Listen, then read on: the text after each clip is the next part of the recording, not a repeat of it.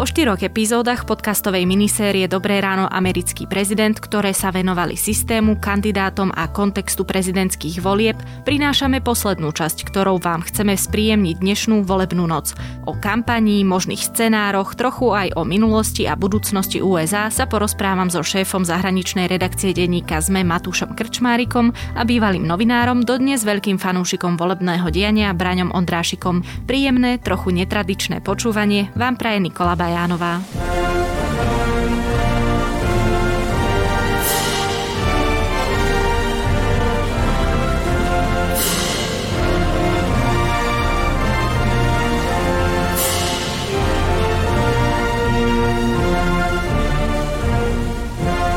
Rozstrelová otázka bude, hlavne asi taká srdcová okay. otázka na teba, Braňo. Prečo tak rád sleduješ americké okay. voľby? Tak toto je celku tradičná otázka, ktorú dostávam. A prvé voľby, ktoré si pamätám, boli tie medzi Georgeom Bushom starším a Dukakisom v roku 1988, vtedy som mal 7 rokov asi. A viem, že aj v našej tlači sa o tom písalo a vtedy boli ešte čierno-biele televízory, ale čo ma v takom veku možno na amerických voľbách fascinovala bola tá, tá farebnosť, hej, tá, tá kontaktnosť, tie veľké meetingy a a v tie waving signs. No a potom sa z toho vyvinulo to, že som chcel byť novinárom, ale nie kvôli americkým novi- voľbám a aj som sa stal novinárom. No a táto téma mi zostala. No a vtedy, odtedy to sledujem už aj ako novinár. A som to sledoval 10 rokov a bol som v Amerike na mnohých voľbách a takmer všetkých od roku 2004, za všetkých okrem týchto. A Ako ťa, zau, ťa zaujala tá farebnosť na černobielom televízore? No, som, preto som povedal, že tá farebnosť ma asi vtedy v roku 1988 nezaujala, ale v roku 1991, keď sme už mali farebnú Teslu, tak už som to voľby v roku 92 asi mohol vidieť nové na voľby, televízore. Nové voľby.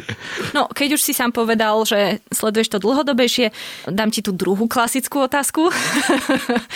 Ten trend. Prvé a zatiaľ posledné ako sa to zmenilo, ako sa zmenil svet na základe toho. Teda keby sme chceli na základe tých volieb hodnotiť, ako sa zmenil svet, tak ako to bude? Tak ako sa celý svet zmenila technológie, tak sa zmenila samozrejme aj americká prezidentská kampaň. Nezmenil sa ten volebný systém, ale prvýkrát za nejakých, neviem koľko sto rokov sme v roku 2000 videli, že mohol vyhrať voľby kandidát, ktorý nezískal na, najväčší počet hlasov. Demograficky sa tá krajina zmenila a tá forma kampane sa zmenila strašne veľa peňazí sa do nej dáva, sú to miliardy doslova a každý rok je to viac a viac.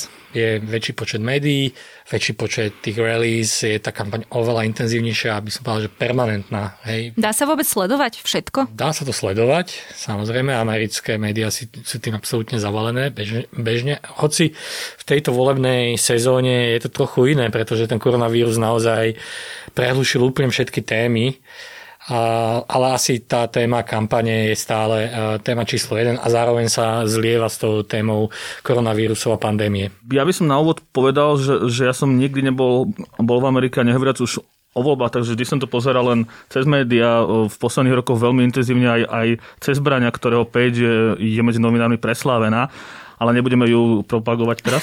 Braňové Breaking News, skupina na Facebooku.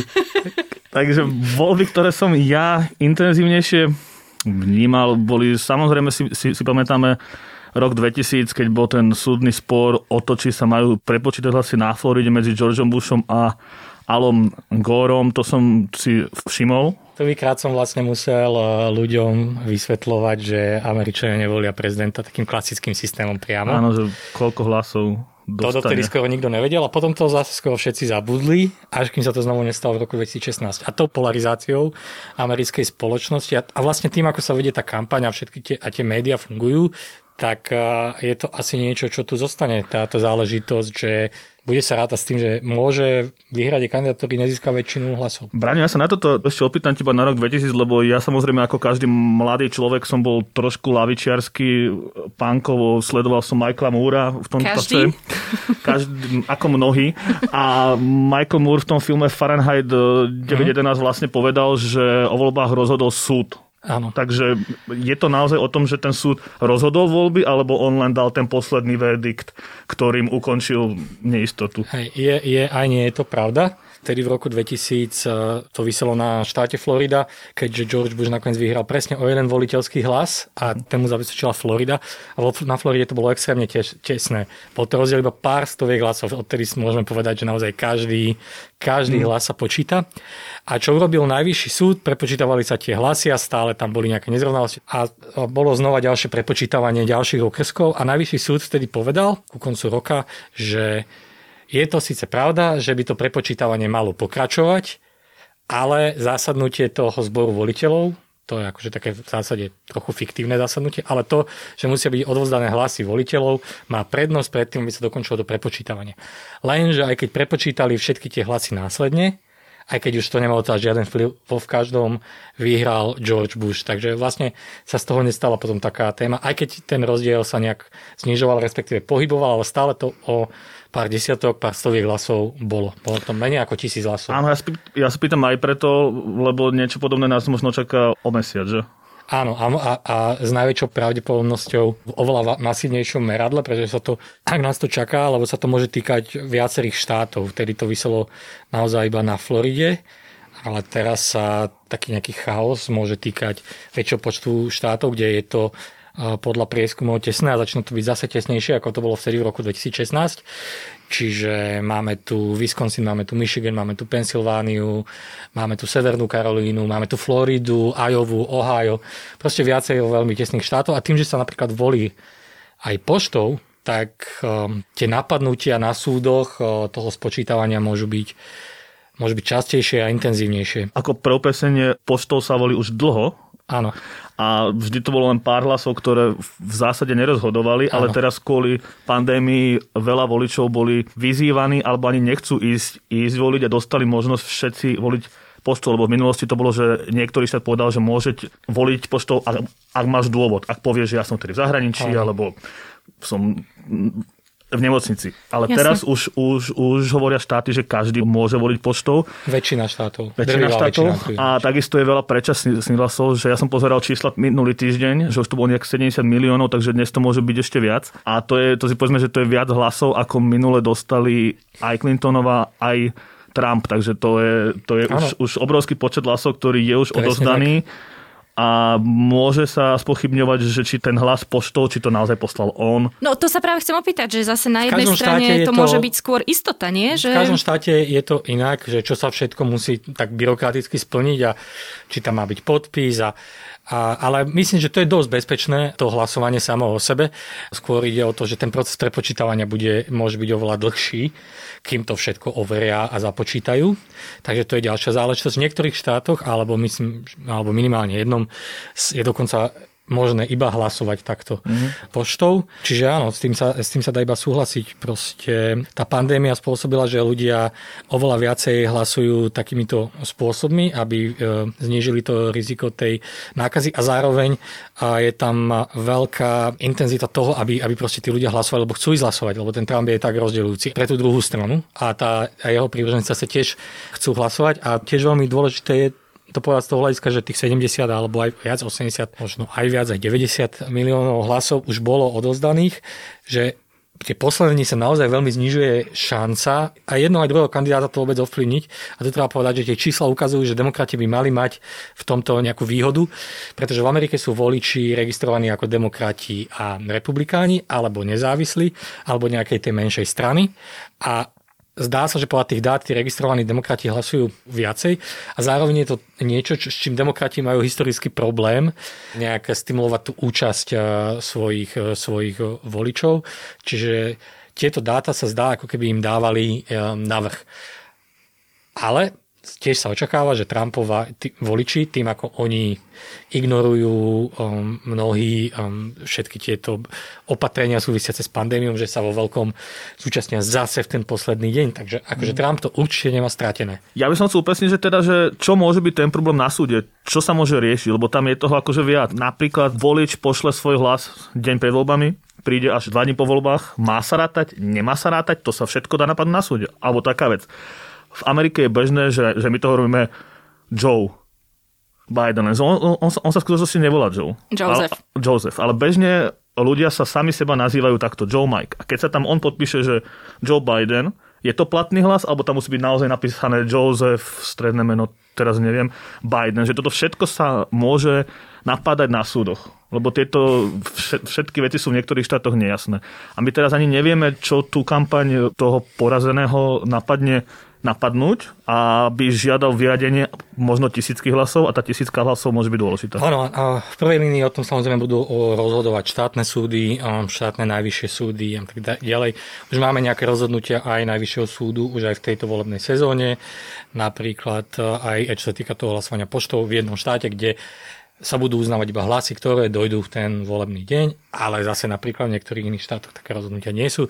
Čiže môže to skončiť vo veľkom eh, nejakom, zase v nejakej veľkej právnej bitke na najvyššom súde, kde, má, kde Trump vymenoval troch sudcov za svojho prezidentovania a zároveň sú tam aj ďalšie konzervatívni sudcovia, takže sa očakáva, že tam má tiež nejakú výhodu, ak by, ak by k tomu došlo. No, tam je pomer 6-3 pre konzervatívcov, a, ale ja, ja by som napríklad aj to povedal, že, že aj keď je súdca konzervatívny, dosť často ide len právne, že ten svoj postoj niekedy potlačí, neznamená, že keď je konzervatívny súdca, že automaticky rozhodne to, čo je výhodné pre Trumpa. Zas nie sú to až tak vyhrotení, názorovo niektorí z nich sú, niektorí nie, lebo ten súdca je doživotný, on už od Trumpa nezávisí. A to je, to je pravda, že je to aj kvôli tomu, ale myslím si, že pre nejakú stabilitu toho súdu niektorí sudcovia to vnímajú, že tým, že tam vlastne historicky mala byť nejaká rovnováha.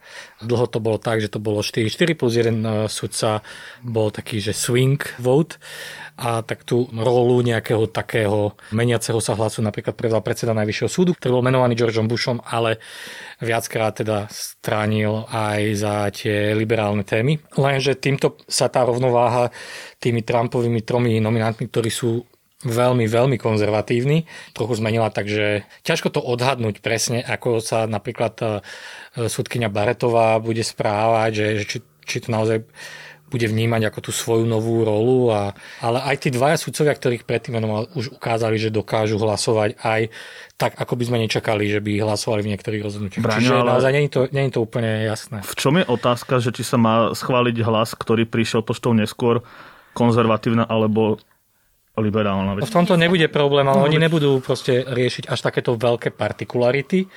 A najvyšší súd, hej, to budú riešiť tie menšie súdy.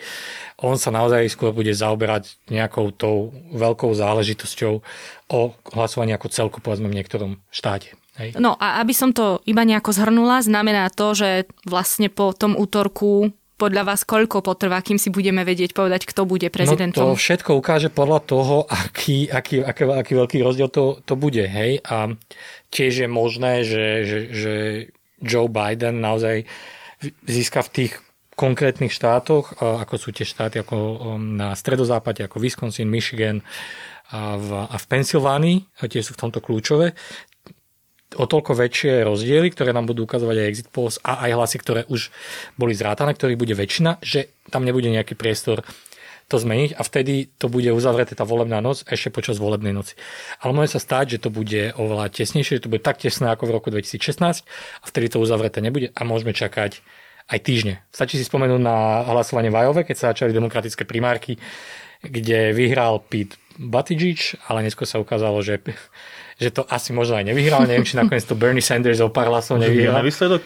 Už bol, bol asi o, o niekoľko ja týždňov bol výsledok, takže ja naozaj... Hej. Lebo vtedy už na tom nezáležalo. Keď sme sa dozvedeli výsledok, to už bolo otočené Áno. pre Bidena. Takže... Ak by to aj trvalo tých niekoľko týždňov, tak v podstate, ak sa majú v decembri, myslím, že to je druhý týždeň v decembri stretávať volitelia, mohlo by to nejako ovplyvniť práve toto ich, no, stretnutie, to nestretnutie, stretnutie, hej? V tomto prípade a z tohto pohľadu tie, naj, tie, tie všetky súdy musia rozhodnúť do mesiaca, uh-huh. aby vtedy, myslím, že to okolo 12 mm-hmm. Neviem teraz presný termín, aby vtedy už bolo jasné, ktorý štát posiela koho, ale tam sa v minulosti niekedy v 19. storočí stali tak, stal taký spor, že jeden štát guvernér poslal nejakých voliteľov a legislatúra, teda kongres miestny poslal iných, akože že nebolo jasné, kto vyhrá. Ak by sa takéto niečo odohralo, tak je to ústavný chaos par excellence. To asi, toto asi nebude hroziť, naozaj tí voliteľia v zásade sú už vybratí a tí sú vždy poistení. To sú takí ľudia naozaj, ktorí zahlasujú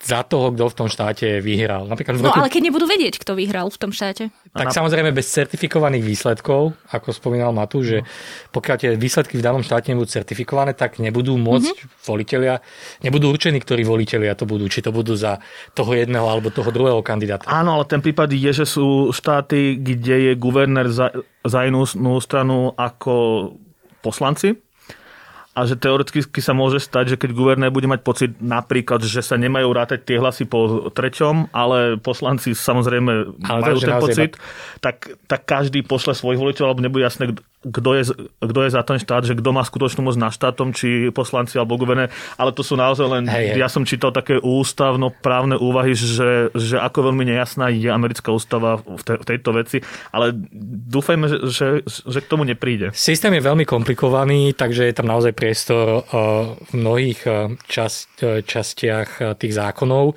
lebo ústava je iba veľmi všeobecná a toto asi nebude hroziť. Tam naozaj skôr bude hroziť najmä to, že to spočítavanie hlasov časov bude pomalé, média na to budú nejak reagovať, ľudia na to budú nejak reagovať a, a tie dní, ktoré môže vzniknúť taká tá nestabilita a aj nejaký, nejaký ten chaos aj v tej spoločnosti a, a, a, a, a určite to nie je niečo dobré pre, pre demokraciu a pre tú stabilitu a ani pre budúceho prezidenta, nech, nech to už je jeden alebo druhý, takže akože absolútne najlepšie by bolo, keby niektorý z týchto dvoch kandidátov vyhral jasne a tým by bola tá otázka proste uzavretá. Ale to sa nezdá, že by sa malo že by sa malo tento rok stať. A ak sa to stane, tak skôr Joeovi Bidenovi, ale není to veľmi veľmi pravdepodobné podľa toho, ako vyzerajú tie čísla dnes. E, to som len chcela povedať, že veď tá ústava vlastne ani len nehovorí, že by sa mal presadzovať ten winner take all systém, že to sa vlastne len tak vyvinulo časom. To som si není uh, ona o tom, ne, istý. Ona o tom som, nehovorí. Nie som mm. ústavný. Nikola čítala ústavu. Hej, nie. ale vieš, tam no, ide... nie je dlhá tá americká ústava. Nikola, tam, hej, tam ide ale aj o to, že sú tam nejaké rozhodnutia najvyššieho súdu, rôzne volebné, takže nie som americký ústavný právnik. Ano. A on vlastne vykladá tie veci, že Takže, Hej, ja len, že nie je úplne podrobná. Áno, tá ústava je veľmi Áno, lebo niektoré štáty, dva štáty konkrétne, si mala o tom podcast, nemajú ten winner takes all, takže Áno. Že, že sú pomerné, takže asi sa to dá. Ale, ale nie to, sú úplne pomerné. Zase tie dva štáty, ktoré, nie, tie dva štáty, ktoré to majú, inak to majú podľa kongresových distriktov. Áno. A v tom kongresovom distrikte to majú winner take all. Uh-huh. Áno. Takže vlastne to ako keby si rozporcoval na, na menšie časti. Na menšie časti, ale v každej tej časti je to uh-huh. winner take all. Áno, áno. Inak uh, tu sa len nakrátko pozastavím. Koľkokrát ste už museli v živote vysvetľovať volebný systém Spojených no, štátov? Každé, prakticky každé voľby v mojom prípade, ale myslím, že po roku 2016 to už veľmi veľa ľudí eh, pochopilo. Ale mm, asi to bude... Nie, nie, tak, nie. Ja mám takú bublinu. to ja tak... bublina to pochopila. Ja mám skúsenosť tak, že, že my sme to raz napísali do otázok a odpovedí a, a, a takto kopírujeme vždy, keď, keď sa o tom rozpráva, že také vysvetlenie asi na tri odstavce. A teraz, ak, ak ste čítali našu prílohu, tak je to tam skopírované z roku 2016, ne, neklame si. My to nahrávame v piatok, už dnes si to asi ľudia nekúpia. Ale na webe to je. Otázky, odpovede, myslím, že práve to budeme vyťahovať, aby ľudia deň, deň pred voľbami porozumeli. Čo a samozrejme počas volebnej noci budeme hore a prinášať Áno, samozrejme, môžete písať otázky, budeme od, od, odpovedať v minúte po minúte, keďže na video... Máš málo roboty, hej? Potrebuješ, aby si dostal vieš čo, neviem, otázky. či si robila niekedy, niekedy tú volebnú noc.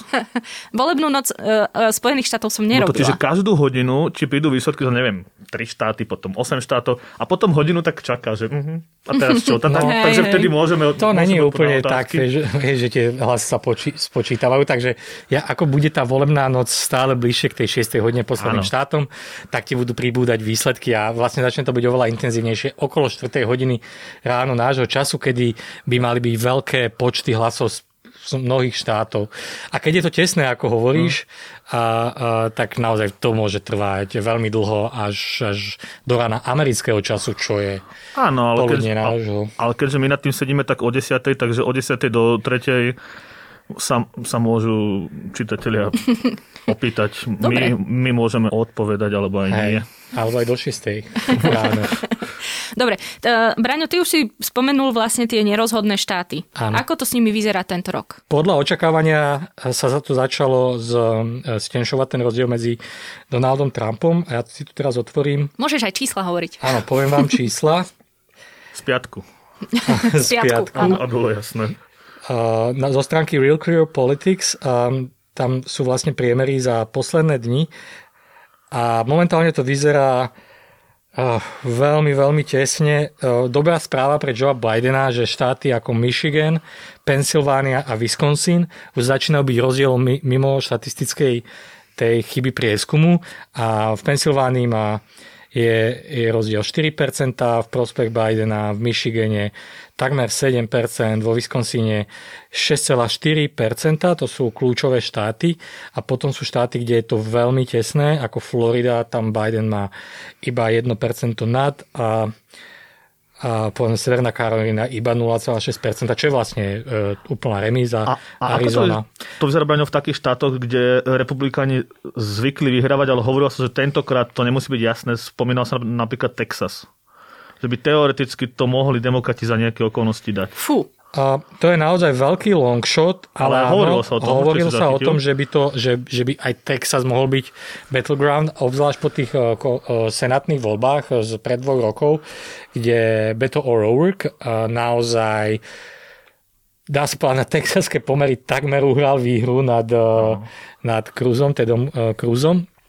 Takže aj tam sa to určite stenšil ten rozdiel, ale to sa neočakáva, že, že Texas by mohol zmeniť e, farbu z červenej na modrú, ale sú tam štáty, ktoré boli skôr republikánske, ako Georgia napríklad, hej, kde je to veľmi tesné, kde demokrati reálne majú šancu Joe Biden, aby vyhral, alebo Iowa, mm. kde myslím Barack Obama vyhral, ale tiež to není zrovna demokratický štát aj tam majú šancu vyhrať, ale zase netreba proste malovať nejaký príliš rúžový obraz toho, že je to rozhodnuté, ako sme sa bavili predtým. Hlavne sú tu dvaja kandidáti, takže e, každý z nich má nejakú šancu vyhrať. My sa tu bavíme o nejakej, nejakej predpovede, nejakej šanci, kto má teraz momentálne väčšie šance. Joe Biden určite vyzerá, že má väčšie šance podľa toho, čo sa zatiaľ v kampani udialo a ako prebiehalo to hlasovanie, ako vyzerajú prieskumy. Ale ako sa ukázalo v roku 2016, Nemusí to tak byť, keď, eh, sa, keď, keď budeme obedovať eh, v budúci deň stredu. uh, inak naozaj to bolo vtedy tak, že Hillary mala veľké šance? Nebolo to taký ten wishful thinking nie. v našich hlavách? Nie, nie, nie. Naozaj to bolo tak, že všetky prieskumné agentúry, všetky modely, to nebolo, že by dva, dva modely, a my si berme, že, že mm-hmm. toto všetky, neviem, či existoval nejaký model, ne, nejaký prieskum, ktorý hovoril, existoval. že by to na to mohlo vyrať, ale Napríklad Los Angeles Times uh, mal taký tracking poll, ktorý konzistentne dával Trumpovi o niečo vyššie šance.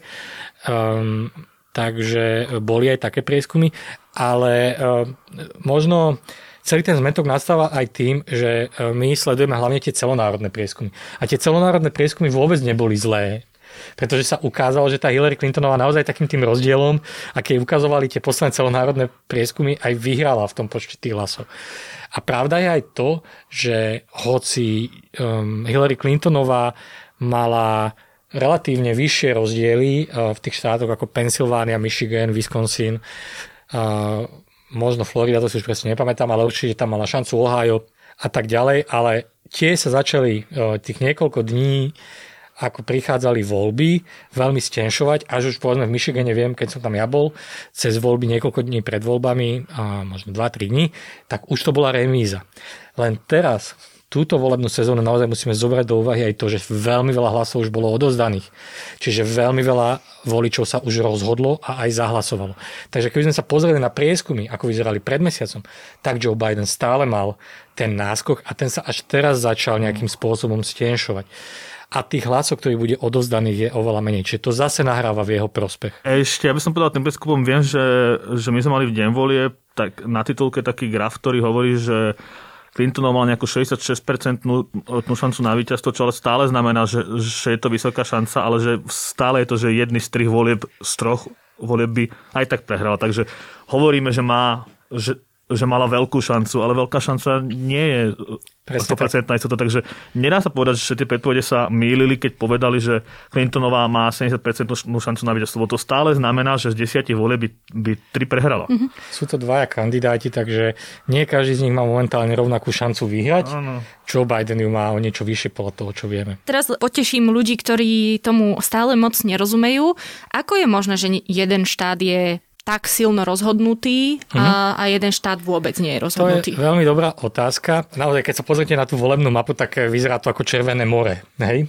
A, ale v skutočnosti tie štáty, ktoré sú červené, sú strašne veľké, ale že je tam veľmi málo ľudí. Tí liberálni voliči a tie veľké mestá sú obzvlášť na pobrežiach. Čiže keď si pozriete tú mapu, tak uvidíte, že celé pobrežia sú modré, s výnimkou tej Virginie, ktorý je tiež battleground, ktorá sa môže meniť teda ten nerozhodný štát. Georgia.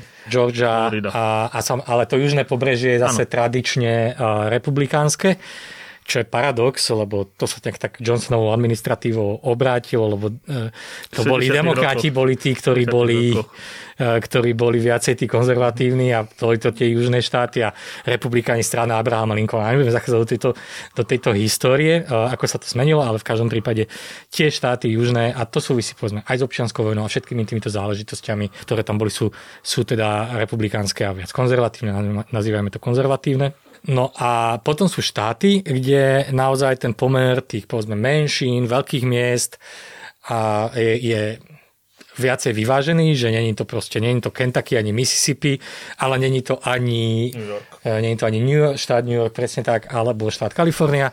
A to sú práve tie štáty ako tie štáty toho stredozápadu, ktoré sú tradične tým najväčším battleground. Uh, battleground. Michigan, Wisconsin som spomínal, Ohio, potom Florida, uh, to je na, tiež uh, vďaka, uh, vďaka tej skladbe toho obyvateľstva. Je tam veľa imigrantov z Latinskej Ameriky, obzvlášť z Kuby. A veľa dôchodcov. Je tam, veľa, je tam, je tam zase veľa dôchodcov, ktorí tradične volia tra, skôr republikánov, ale zase nejaké dáta naznačujú, že Donald Trump stráca tých starších voličov a to je z dvoch, z dvoch dôvodov. Jednak, že ten COVID ohrozuje najmä starých ľudí a môže ich aj vyrušuje ich, ako, keďže oni sú ako ohrozená skupina, ako ich to ovplyvne priamo, ale aj to, že proti nemu stojí ďalší dôchodca, ktorý je mi možno ešte svojim zjavom sympatickejší ako Donald Trump, Joe Biden. Takže uh, uvidíme, či chytí tú skupinu uh, tých starších voličov, potom má tiež problém uh, v demografickej skupine bielých žien, hej, a, a, a tak ďalej. A... Bežnejšie to je asi, že si etnické skupiny mm-hmm. vyberajú demokratov. Mm-hmm. Je to tak? Áno, je to tak. Za posledných možno 20 rokov sa tá strana veľmi posunula doľava, ale aj tým systémom tej kampane proste vedela, že oni môžu iba tou koalíciou rôznorodých skupín mm. vyhrať, že tie pospájajú, kdežto ten, to volictvo tých republikánov je oveľa väčší monolit. Mm.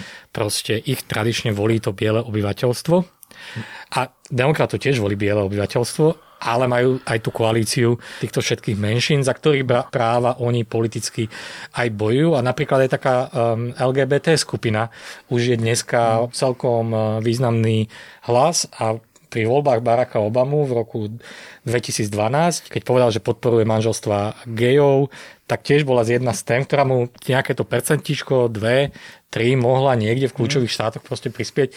Každý proste keď je to tak tesné, každý jeden hlas sa ráta. A ešte je jedna konkrétna menšina, ktorá je veľmi dôležitá pre Trumpa paradoxne a to sú Kubánci na Floride. Lebo ich je tam veľa, to sú milióny ľudí, myslím, ano. ktorí utekli pred Castrom a oni, im sa nepáči, že demokrati hovoria, že s to Kubou by sme mali uvoľniť to embargo, trošku viac spolupracovať a to oni odmietajú. A Trump má zase tvrdý postoj voči režimu, takže, takže oni sú skôr veľmi za Trumpom a to môže byť tých pár sto tisíc hlasov, ktoré rozhodnú na Floride, ako sme si povedali, to je kľúčový štát, takže je jedna menšina, ktorá paradoxne to môže otočiť pre Trumpa. Presne tak a presne tá Florida je veľmi zaujímavá za hľadiska tej latinoamerickej menšiny, že taká kubánska Kuba je naozaj iba cez cestu od, eh, cez more, 90, kúsok. 90 kilometrov. kilometrov od Malekonu. Áno, a e, tiež tá retorika toho, že Joe Biden je socialista, že to je socialistická strana. Mm-hmm. Samozrejme tých ľudí, ktorí museli utekať pred eh, represiami toho režimu, um, to samozrejme môže zavážiť, ale presne Florida je v tomto veľmi špecifický príklad, lebo sú samozrejme tieto latinskoamerické komunity aj v iných štátoch, v USA a tam sú práve skôr za tých demokratických kandidátov, sú z iných krajín tej Latinskej Ameriky. No veď vlastne Barack Obama bol na Napríklad Kube. mexickí asi ťažko budú chcieť eh, podporovať. Áno, Barack eh, Obama bol na Kube aj uvoľňoval Áno. vzťahy a, a to Trump potom hne- hneď otočil, ke- keď Na- sa stal proti prezidentom. Bidenovi. Áno, a mexickí imigranti, vlastne, ktorých je isto viacej ako kubánskych eh, v Spojených štátoch, určite nebudú, tí, ktorí sú teda legálne a môžu hlasovať, aj tých je dosť, nebudú hlasovať za, za Donalda Trumpa. Po jeho retorike voči ním. E, Ešte jedna vec, až na toho Baracka Obamu vlastne, ale tieto etnické skupiny sú možno reprezentované v rámci strany, ale s tými kandidátmi je to veľmi smutné, hej? Že No ani nie, tá Kamala Harrisová je predsa... Kamala, ako viceprezidentka. Ona je viceprezidentská, viceprez, historická viceprezidentská kandidátka. Ak by sa stala viceprezidentkou, tak by bola prvou ženou a zároveň aj prvou z také etnickej menšiny. hej? Ale je to akože veľmi smutná Ona bilancia. A tu... spája aj indickú, aj černoskú menšinu. Presne tak. Toto, No, ale práve, že tieto voľby osobe? tým, že, že Joe Biden si zvolil takúto diverznú kandidátku a, a ženy vlastne ani nie sú menšina, tak, uh, mm, tak uh, to, to, je, to je veľké, veľké znamenie um, pokroku. Pýtam sa aj preto, že kedy bude teda prezidentkou žena a že či teoreticky by sa ňou mohla niekedy v budúcnosti stať e, Ocasio no, to si myslím, že uh, um, asi skôr nie, naozaj, hoci ťažko povedať, Ocasio Cortezová je veľmi mladá žena, takže má pred sebou celú budúcnosť, či, ale či to bude zrovna ona ako prvá, to by som si asi neodhadoval. Ale je na A- takej ceste, nie? No, Zdá o sa to, 30 že ona rokov. niekam smeruje. No však ona má- samozrejme. ale je iba Má 30 rokov, ale je, je kongresmenka z veľmi liberálneho e, štátu. Naozaj, keď chcete e, e, spájať tých ľudí, tak mu- musíte je to možné, že sa to stane o 10, 20, aj o Obamom, aj s Obamom sa to napríklad Áno, stalo, on bol tiež áno. iba uh, senátor v prvom funkčnom období a potom už išiel na prezidenta, čiže nie je to nemožné. Ale... Joe Biden rozprával na pohrebe rasistického senátora tiež, sta- takže... Stačí, no. sta- to by sme ale museli ísť naozaj do, do, do, hlbšie do histórie a, a, a, a také 60. 70. No. roky a tak ďalej. To, to by tiež bola veľmi zaujímavá debata, ale asi by, asi by sme už úplne zmiatli našich eh, poč, poslucháčov tou komplexnosťou a komplikovanosťou Takže americkej prvá spoločnosti. Braňo, nech sa vrátime k pôvodnej téme. Tak mňa samozrejme napadlo, že Joe Biden není zrovna najmladší. Áno, že, už- že už o 4 roky... Že, že, Čiže ak, Kamala? že ak by vyhral, tak Kamala Harrisová v prípade, že, že mm-hmm. mal zdravotné problémy, nebodaj umrel, tak nastupuje Áno. automaticky. Mm-hmm. A hovorí sa, že aj keby vyhral, tak o 4 roky už, u, už nebude kandidovať, lebo bude mm-hmm. mať 81 rokov a a- Ťažko to odhadnúť, pretože napríklad John Áno. McCain, ktorý kandidoval v roku 2000, prvýkrát proti Georgeovi Bushovi prehral. A teda uh, prvýkrát tak významne. No. A v roku 2008 už bol kandidátom hlavnej strany a tiež by sa stal najstarším prezidentom a viete, že zomrel iba pred rokom dvomi. Áno, ale Biden hovorí A, od takže naozaj veľmi dlho vydržal v tej politike až do absolútneho konca. Čiže a, ale fakt je ten, že už tie predchádzajúce voľby sme mali najstarších kandidátov. Aha. Tieto voľby ich máme ešte starších. A je to zaujímavý trend, tieto posledné dve voľby, lebo práve predtým sme tých kandidátov mali skôr uh, mladších, hej? že boli vo, uh, medzi 40-50 rokov, hej? od Billa Clintona a potom Georgia Busha mladšieho po, a následne Baracka Obama, hej? že to boli relatívne mladí kandidáti a, a je tá práve mladí prezidenti, ale tieto posledné volebné obdobia vyzerajú, že Američania majú trochu chtíč eh, mať nejakých eh, kandidátov s veľkými životnými skúsenosťami. Keď sme to takto mali povedať. A, no. Áno, ale Biden aj naznačil, že chce byť mostom medzi tou demokratickou stranou posledných rokov a novou demokratickou stranou, Áno. takže to mne vyznieva tak, že, že by po, stor- po 4 rokoch nechal kandidatúru pre Harrisovu. Mm-hmm. A takisto, ak by Biden prehral, tak, tak, tak Kamala Harrisova teraz vyzerá ako jasný kandidát mm-hmm. o, o 4 roky. Jasné. Áno, ale to je ťažko povedať, lebo ak by teda prehral, tak na, na ňu by sa nalepilo aj, to, mm-hmm. Aj tá prehra. prehra. Čiže asi by to malo o dosť ťažšie. Zase by chceli demokrati tak poďme to skúsiť. Kto vie, čo, či, Bernie prehral, Sanders, ne? či by Bernie Sanders, presne. A, ale keď sa na neho pozriete, tak ten človek má neuveriteľnú staminu, neuveriteľnú energiu na svoj vek a, a možno hej, ako A, a ťažko, mrzí vás, ťažko že nie povedať. je práve on tým Mňa to kandidátom? teda mrzí, lebo ja som to teda aj odhadoval, že on bude, však ma tu si to pamätám, my vieme veľmi, vedieme veľa A debát. to už 5 rokov odhaduje. Drukuješ no, nie, mu, nie, hej? nie, nie, nie. Vo voľbách roku 2016, eh, veď to je aj na papieri. Áno, 2015. Ale keď som ti povedal, že Bernie Sanders, aj to tam bolo v denníku, sme to vyšlo, že Bernie Sanders bude významný hráč, aj bol a ťahalo sa to veľmi dlho, takže v tom som mal pravdu. Tento rok som si myslel, že, že Berniemu sa to, Berniemu sa to podarí, ale tá, tá primárková kampaň bola tiež veľmi zaujímavá v tom, že bola poznačená to pandémia, boli tam veľké také swings. Hej. Biden, Joe Biden bol od začiatku teda favorit, potom prišla tá Iowa, celý ten chaos, to spočítavanie, najprv to vyhral Pete Buttigieg, ale Bernie Sanders bol extrémne iba pár hlasov za ním. Bernie Sandersovi sa potom podarilo vyhrávať, ďalšie štáty, mal, jeho kampaň mala momentum. Potom sa Joe Biden na jednom mítingu, myslím, že to bol v Južnej Karolíne, v Južnej Karolíne rozplakal skoro, tak tam vyhral, potom Dobrá vyhral taktika. nejakých ďalších. Áno, áno, to je veľmi dobrá taktika. Aj Hillary Clintonová to urobila proste, že trošku sa rozplač, poplač a, a potom vyhráš a potom vyhral zase nejaký ďalší štát a potom prišiel ten super útorok, kde zase všetko bolo, že Bernie tam musí povyhrávať, že on to všetko povyhráva a super útorkom to zabalí, ale nezabalil, vyhral tam Joe Biden, získal veľký náskok, potom bola pandémia a už sa nedalo urobiť mm. nič tým pádom sa kampaň skončila.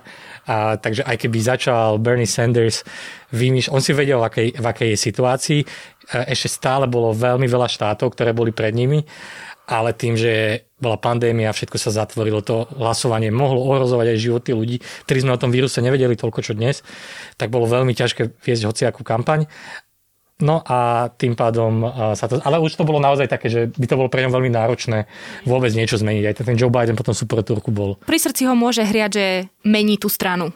Naozaj, že on má veľký vplyv na tú, na tú retoriku. Neviem, aj či to Biden. človeka, ktorý sa chce stať americkým prezidentom zrovna hreje úplne pri srdci. A tak mení stranu bez odpovednosti, nie? Presne.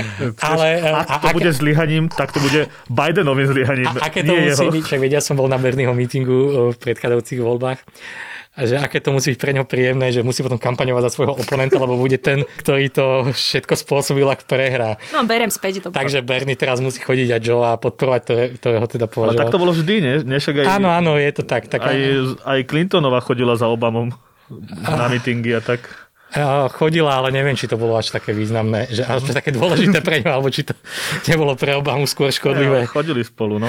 Potom ju podporil v 2016 tiež. Keď sa rozprávame o priebehu kampane a o tom, čo ju ovplyvňuje, ako je možné, že dnes už nie sú tak prítomné, aspoň z môjho pohľadu, tie témy afroamerickej komunity a toho systémového rasizmu? Myslím, že práve, že sú prítomné a, a naozaj tento rok po tých nepokojoch, ktoré boli v ktoré sa začali v máji a potom pokračovali celé to, pokračujú prakticky až dodnes.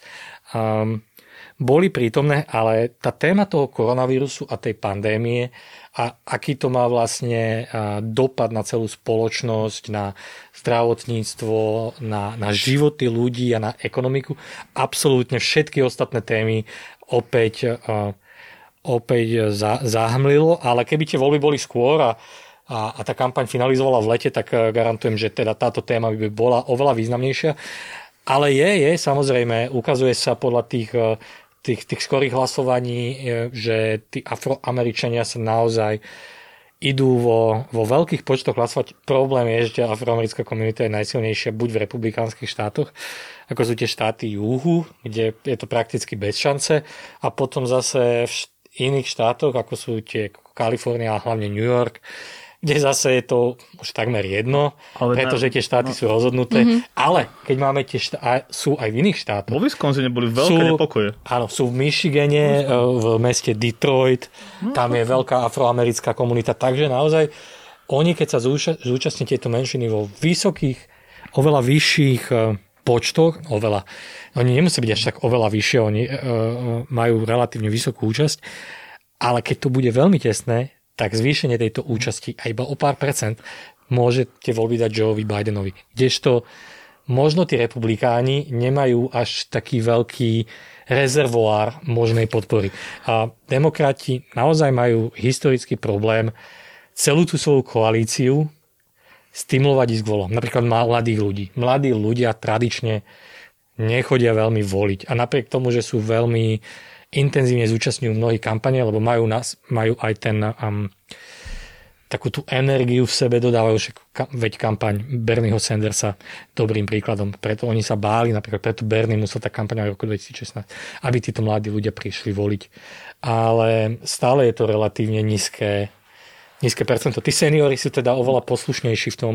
To není iba záležitosť Slovenska, to je, to je, to, to je v každej krajine, že čím je mladší ten volič, tak... Jasné. Ale aj keď, pokiaľ sa podarí naozaj tá, tá nechuť voči tej Trumpovej prezidentúre bola tak výrazná od tých mladých voličov, ak to narastie o pár percent, zase, narastie to o pár percent tam a tam a tam, tak to zase tí demokrati poskladajú. Ja by som ešte povedal, no, dal k tomuto, že prečo tieto témy nie sú také výrazné.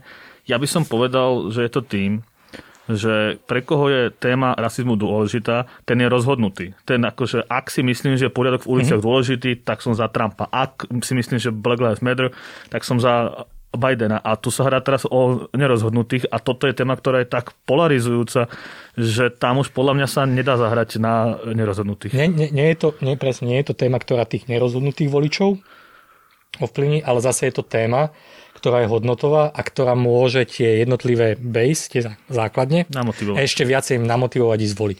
Čiže používa sa aj, aj táto téma samozrejme v kampani, ale sú viaceré dôvody, že kde a ako sa použije. Preto možno nebola tak výrazná povedzme v tých prezidentských debatách. Keďže sa toto všetko dialo v, vo volebnom roku, bolo to z vášho pohľadu dobré strategické rozhodnutie, čo robil Trump v tejto súvislosti, že podporoval milície, posielal armádu a, a veľmi sa postavil za políciu, alebo to bolo práve, že skôr on krok vedľa? stimuloval svoju, svoju základňu. U Trumpa musíte, musíme vedieť, že on pre, nemá ten rezervoár tej podpory, aby rásla.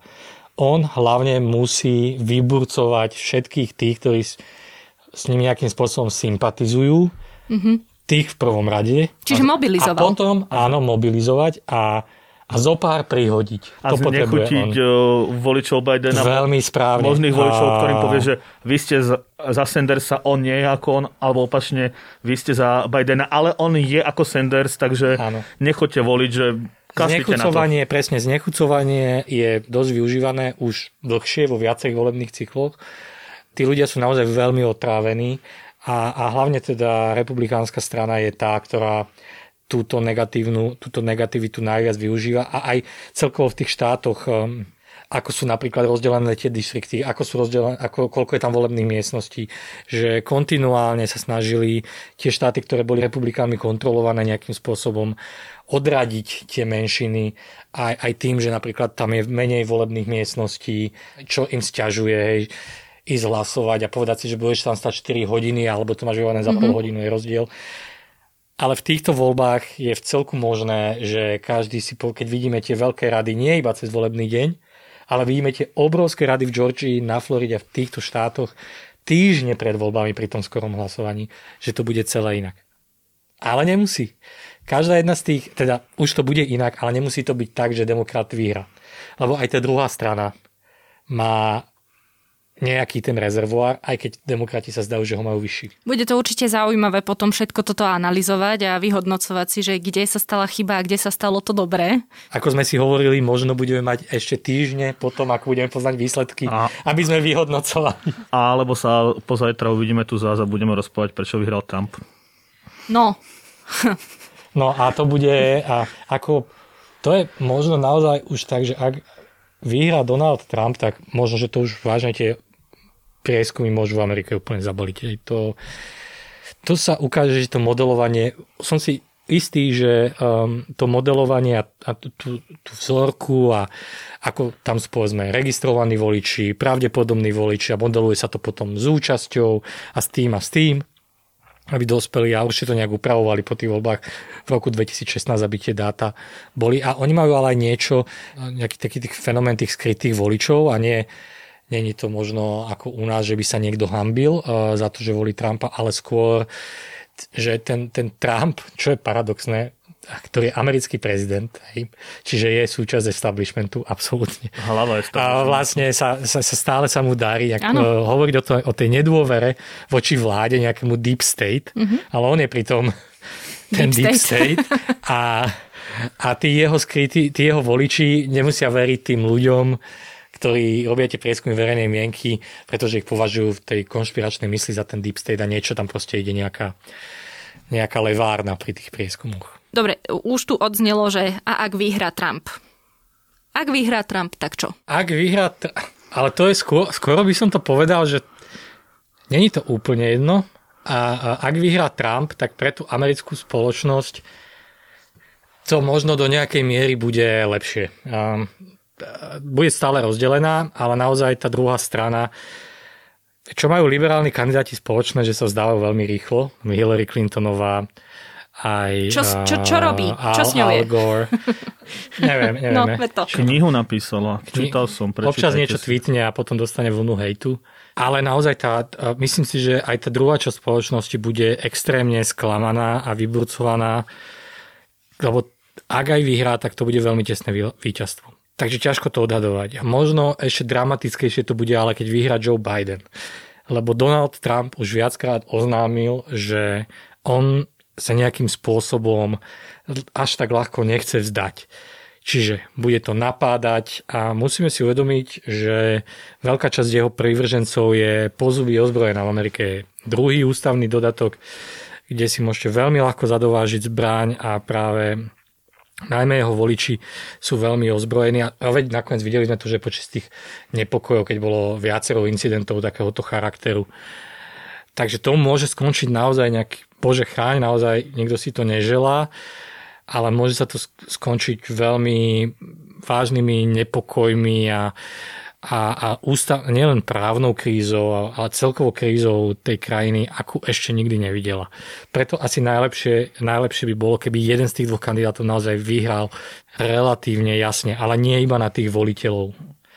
Že by tie víťazstva v tých battleground states, v tých nerozhodných štátoch boli relatívne jasné. Žiadne pár tisíc hlasov, žiadneho pol percenta, 3-4%. Len to sa nezdá, že by tá spoločnosť je tak rozdelená, že by to k tomuto nejakým spôsobom smerovalo.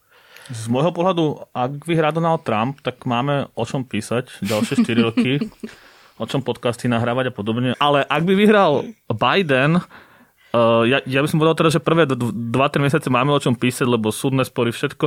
A potom to zíde do takej, uh, ja by som to nazval, že fungujúce, ale nudné, že ono sa Čo? tak normálne, normálne podľa mňa tá situácia. A nebolo by to skvelé, ako to povedal Veď na tom toto. jeho meetingu Barack Obama, že nebudeme musieť z každý deň myslieť, čo sa za, zase stane v Bielom dome. Aký tweet nás čaká, aká 180 stupňová otočka, aká biela sa stane čiernou a čierna sa stane bielou.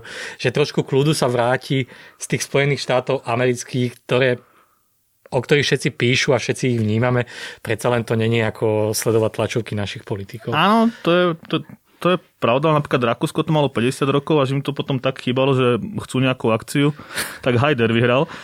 Takže aj tento pokoj je No aj na keď spomínaš Rakúsko... ale ľudia chcú, chcú akciu.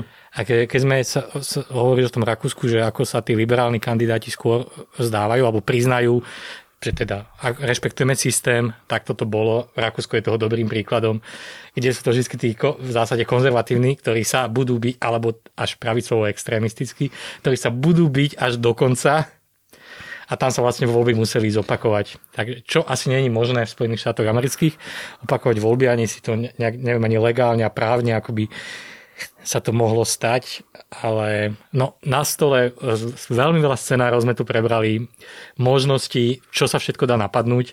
Asi žijeme dobu, keď naozaj nemôžeme vylúčiť takmer vôbec nič, čo sa, čo sa stane po tej strede. Chcel som povedať, že keď odhlasujú v stredu, ale to hlasovanie už trvá Braňa, týždňov. Vie si predstaviť, že by sa po útorku stalo to, že by Trump prehral, povedal OK, a teraz by postupne pokojne odozdával moc a, ne, a... a potom by, by robil prednášky na univerzitách, ako to robí Barack Obama, Bill Clinton.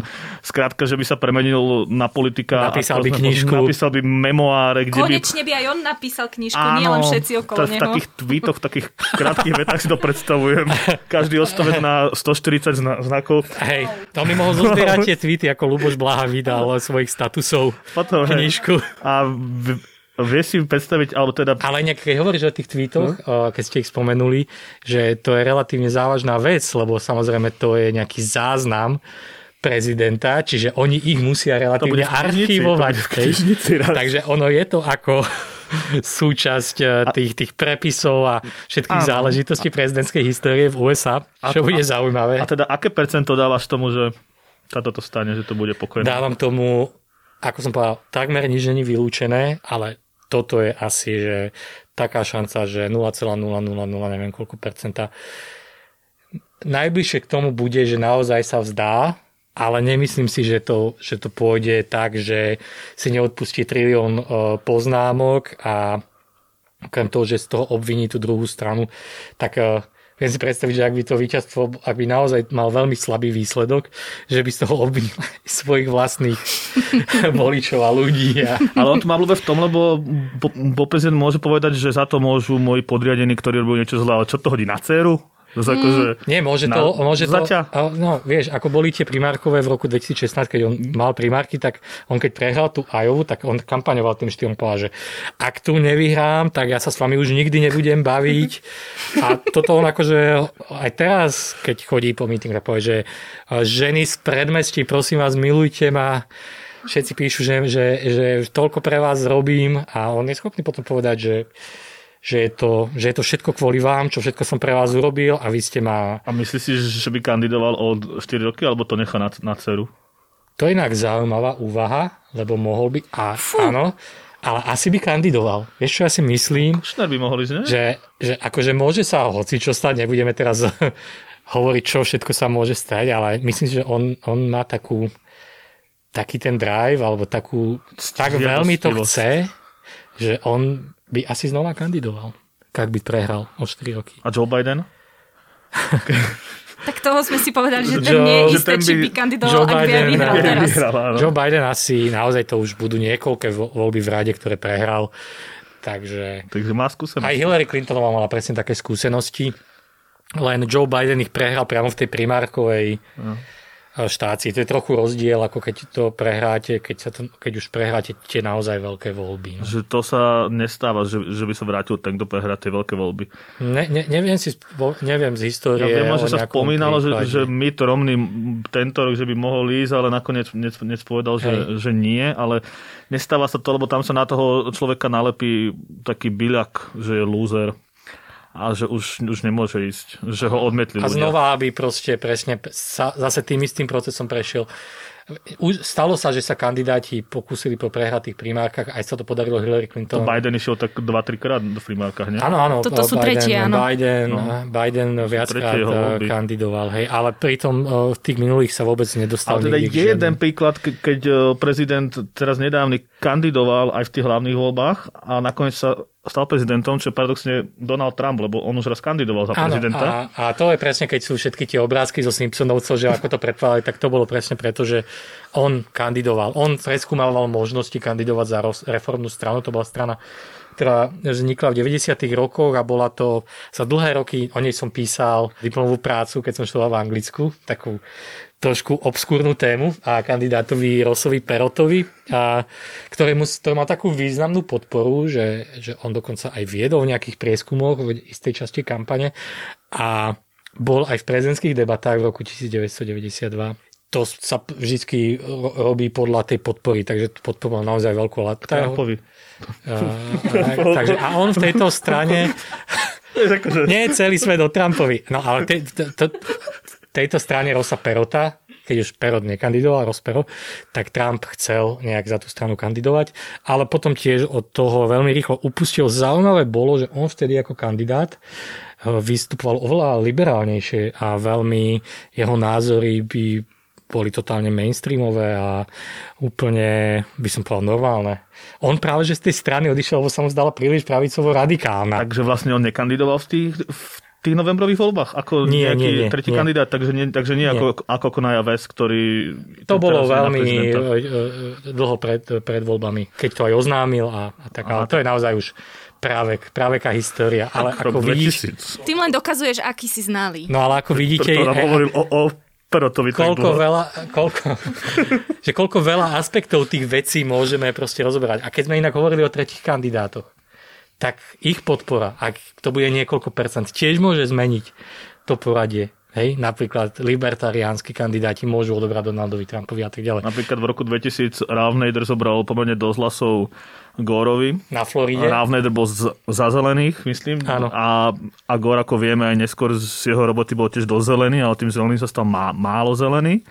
A zobral niekoľko tisíc hlasov a Gore prehral o, niekoľko sto hlasov. Že kebyže ten Nader nekandiduje a jeho voliči hlasujú za Gora, ktorý je teda dosť zelený, však, však, však, však získal za to aj Oscara, aj Nobelovku, tak by mm, celý, celá ďalšia história možno vyzerala inak, teda nevieme, či, či by Gore išiel do Iraku ako prezident a, a podobne. A znížili by aj celé to kvórum, počet, e, takže aj keby e, časť z nich teda nešla hlasovať, keby mohlo by, to, hlasovať, tak by... mohlo by to nejak zamiešať. Ale každý má právo vyjadriť svoj názor a voliť kandidáta, ktorého chce a, a ktorému verí. A tých kandidátov je veľmi veľa akože z týchto strán. Aj tento rok ich je, neviem, či nie tisíc alebo sto. Hej, lebo v každom štáte vlastne môžu byť iní kandidáti. Dokonca sú, že aj write-in v niektorých štátoch možno. môžete dopísať, Takže môžete, do, aj to sa aj stáva, že ľudia dopisujú Mickey Mouse alebo Braňa Ondrášika. chcel by som vyzvať všetkých, by si vyzvať všet- všetkých amerických po, poslucháčov, hej? aby, aby napísali moje meno. Dobre, a keď už sme sa tu takto rozkokošili, tak moja záverečná otázka bude, lebo bez toho si neviem predstaviť, že by sme ukončili či už tento podcast, alebo Takže Trumpovo... typujem, že koho typujem, že vyhrá. že? Že Nie? A obľúbený vtip v amerických voľbách. Nie. Čo podľa vás znamená a ako sa vyslovuje kofifi? Tak ako si to... Ko, kofefe, to sa vyslovuje kofefe. Kofifi. Ka- ak- aký To novinár je také vtedy, aby vyslovenie? sme, to, aby sme to objasnili, to keď Donald Trump tweetoval a asi zaspal, alebo mu časť tweetu nebola odoslaná a potom, a potom vlastne niekoľko hodín, obzvlášť my v Európe, keďže Amerika spala, všetci rozmýšľali, že čo to, čo to je to kofefe, lebo to bol taký uťatý tweet a už tam... Ja si predstavím, jak, jak, jak tajné služby. Chod to zanalizovať, John. V Londýne. Ja fakt neviem, fakt neviem. Nikto sa neodvážil ho ísť zobudiť. Že niekto tomu hodiny svojho času venoval. Že je to nejaký signál na odpálenie nejakej bom- bomby, alebo čo? A nakoniec, čo to malo byť? Ne, nevieme? U, už si to nepamätám. Oni to ako keby, ne- podľa mňa, ja som si to tak interpretovala, že oni to ako keby našili potom, že to je akronym nejakého zákonu. Ale Hej, to je akože, akože RTVS a v loge, v logu Áno. RTVS je Áno. dvoj.tos. Áno. Okay. No to som zvedavý, ale akého, lebo zákony maj, majú v sebe názov buď A ako act, alebo B ako bill. A napríklad teraz, keď mal ten COVID, tak eh, z nemocnice iba tak veľmi striedmo tweetoval, ale potom v istom momente tam ako keby mal naložených tisíc tweetov, tak jedno ráno to bolo celé vypustené.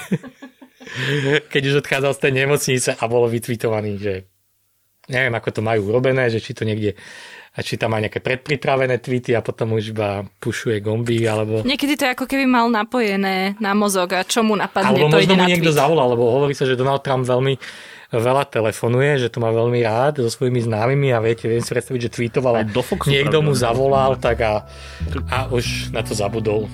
Ale tak to sú iba špekulácie, samozrejme, nevieme.